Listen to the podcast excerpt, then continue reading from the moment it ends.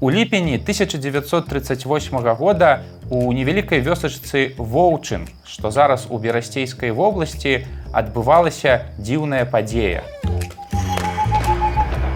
Ноччу пры святле ліхтара невялікая група людзей, складзеная збольшага са святароў і паліцыянтаў, хавала ў крыпце мясцовага касцёла апошняга караля рэчы паспалітай станіслава августа панятоўскага.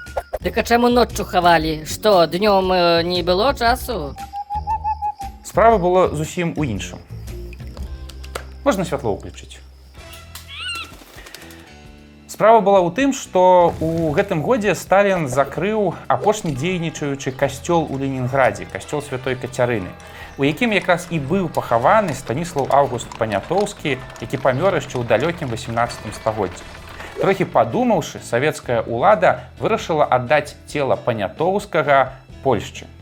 Польшча паставілася да гэтай прапановы не вельмі радасна і ціхенька пахавала свайго караля не ў каралеўскай усыпальніцы ў кракаве, а ў радавой пахавальні панятоўскіх у богам забытым воўчане. Нічога не разумею. Дзе, дзе пахавалі? Дык а што з ім было не так? Панятоўскі кароль цялё, кароль здрайца. Усе 200 год за ім цягнуўся імідж самага недарэчнага, самага няегла ўладара рэчы паспалітай, які толькі і ўмеў, што ладзіць балі і хадзіць у тэатр, а па выніку разваліў краіну. Эх, такую краіну разваліў. А Гарбачоў што разваліў? Не трош Гарбачова нічога не развальваў. І на самой справе ёсць меркаванне, што панятоўскі не вінаваты ў развале рэчы паспалітай. Давайте паспрабуем разабрацца разам.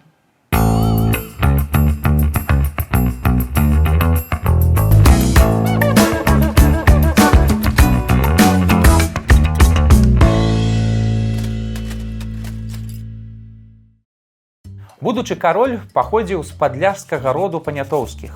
Дзед Станіслава быў яшчэ звычайным харунжым у польскім войску. А вось бацька, таксама Станіслаў, зрабіў бліскучую кар'еру, заняў процьму пасадаў як у каралеўстве польскім, так і ў вялікім княстве. Быў вельмі блізкім паплечнікам самого шведскага караля Карла 12 і па выніку выцягнуў свой род з шэранькіх сераднічкоў у кола набліжанае да магнатаў рэчы паспалітай. Менавіта пры станіславе старэйшым умацаваўся герб роду панятоўскіх цялё. Калі б толькі бацька ведаў, што ягонага сына будуць называць цялём не за моц і упартасць, а за мычанне і жаванне, то напэўна нешта памяняў бы.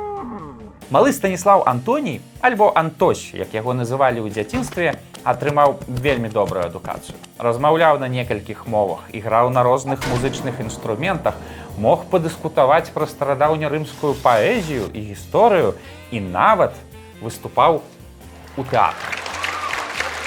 Што для тых часоў было крыху незвычайна. У 16 гадоў бацька адправіў сына за мяжу набірацца вайсковага вопыту. Але станіслав больш упадабаў тэатры і музеі. А яшчэ, канешне, еўрапейскія балі, на якіх зрэшты пазнаёміўся з вялікай колькасцю сур'ёзных людзей. Карацей, туды-сюды стаў наш панятоўскі цудоўным дыпламатам. Адукаваны, інтэлігентны, дасціпны, прыязны і калі трэба, тэатральны і крыху меланхалічны.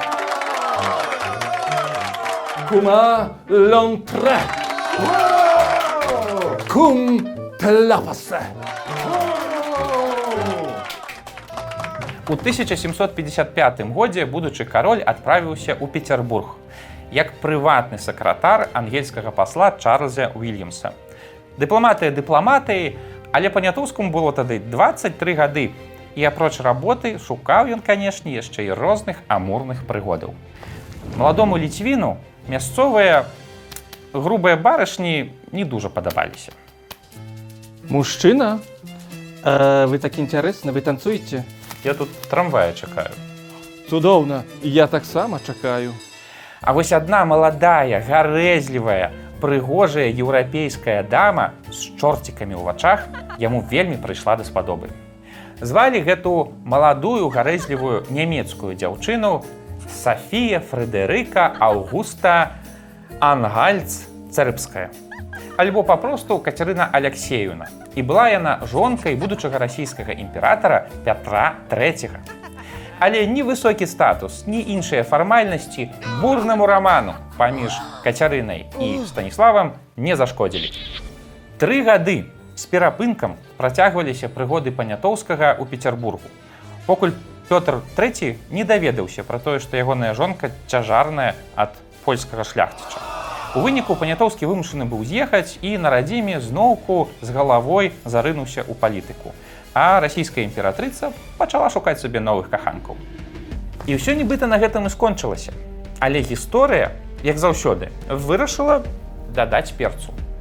У 1762 годзе у рассіі была арганізаваная змова супраць імператара Пятра III, які нечакана вырашыў адмовіцца ад трону. І абсалютна раптоўна пасля гэтага памёр ад колікаў. Ну, а чого ви смієтеся? У расійскіх уладароў часто такое здараецца. Дай бог, дай бог. Ну, імператрыцай стала Кацярына пад парадкавым нумарам 2. А менш чым праз два гады досыць нечакана таксама памёр кароль польскі і вялікі князь літоўскі Аўгуст III сас. Без усякіх колікаў проста стары быў. І ў 1764 годзе шляхта пацягнулася на новыя выбары караля. У бітву за трон увязаліся чартарыйскія, буйнейшы магнацкі род рэчы паспалітай на той момант. Яны паклікалі да сябе ў саюзнікі расійскую імператрыцу Кацярыну другую. Тая відавочна пагадзілася, але нечакана прапанавала сваю кандыдатуру. Нікому невядомага шляхціча Станіслава Панятоўскага. Вітайце новага караля! Я не чую ваших віватаў, ваших аплодысментаў! Дякуй вам, дарагія! Дякуй вам за ўсё! Шляхта была ў паніцы, чартарыйскія ў роспачы, бо яны самі хацелі заняць той трон. Але Кацярына проста ўвяла войскі і прымусіла шляхту прагаласаваць за свайго былога каханка. Вот это любовь. А якая любоў? Проста яна ведала, што панятоўскі цялёк. Вось так раптам на троне рэчы паспалітай апынуўся прадстаўнік невысокага шляхецкага роду, нічым сябе не праявіўшы меланхалічны аматар тэатраў Станіслаў Панятоўскі, якому для важнасці дадалі яшчэ тытул Аўгуст. Сентябрь. Октябрь. Ноябрь. Расчет окончен. Ой, каты, аддам я вас у КВН з вашымі жарцікамі. Але ж дзяржавай кіраваць, і гэта не ў тэатры іграць. Справы ў караля адразу не заладзіліся. Спачатку панятоўскі паспрабаваў правесці пэўныя рэформы, але гэта прывяло да бунту шляхты, барскай канфедэрацыі і першага падзелу рэчы паспалітай у 1772 годзе. Пасля падзелу Кацярына загадала ўладкаваць у рэчы паспалітай пастаянную раду, орган, які мусіў кіраваць дзяржавай у прамежку паміж соймамі. Такі сабе першы ўрад рэчы паспалітай. Ну і відавочна, што ўраду ўваходзілі падкантрольныя кацярыне саноўнікі плюс сам кароль. У народзе гэты орган назвалі пастаяннай здрадай. Усе наступныя дзесяцігоддзі панятоўскі сядзеў пад абцасам кацярыны другой і выконваў усе яе патрабаванні. А дакладней патрабаванні яе паслоў, якія перыядычна запрашалі панятоўскага да сябе ў госці і знаёмілі яго з правільнай павесткай.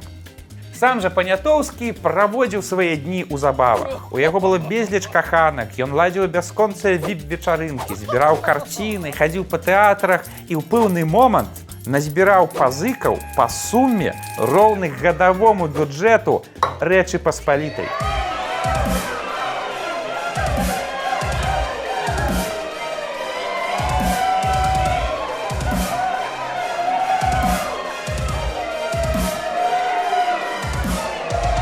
А дзе Генрыета? Ваша высокосць, тут рахункі прыйшлі. Дык, э, а Генрыета дзе? У варшаве шляхта па-злому жартавала. У рассіі баба каралём, а ў нас кароль бабай.